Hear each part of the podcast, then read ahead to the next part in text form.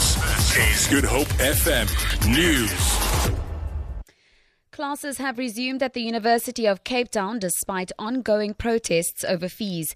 Police and security personnel are maintaining a strong presence on the campus where some students have blocked entrances. Mlamli Maneli reports. Apologies for that sound there. After lectures resumed at the Durban University of Technology this morning, students at the Steve Biko campus are being told to leave the lecture rooms. This is to allow the SRC to address students' tuition fees, which are related to the week long protests at the institution.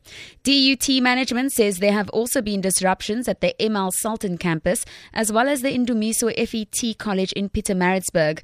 At the Steve Biko campus, some students are loitering in the streets, while others are gathering for the meeting with the SRC. Management has raised concerns about the disruption of lectures because final examinations are set to start next Monday.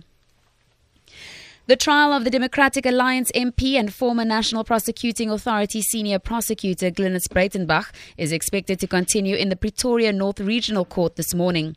Breitenbach and her lawyer Gerard Wagenaar face charges of defeating the ends of justice. They allegedly wiped clean Breitenbach's laptop, which was believed to contain evidence. Breitenbach was being investigated for improper conduct relating to a mining rights case.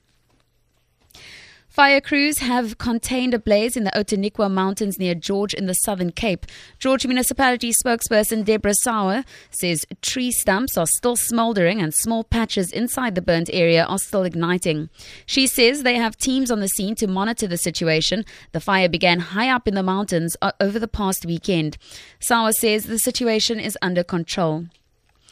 In your international news, Thailand is considering testing all pregnant women for Zika. The health ministry says the move follows confirmation last week of its first known case of microcephaly, a birth defect marked by a small head size linked to the Zika virus. The two confirmed cases, cases rather, of microcephaly were, were the first, or rather, the two confirmed cases of microcephaly were the first in Southeast Asia linked to mosquito the mosquito-borne virus Zika.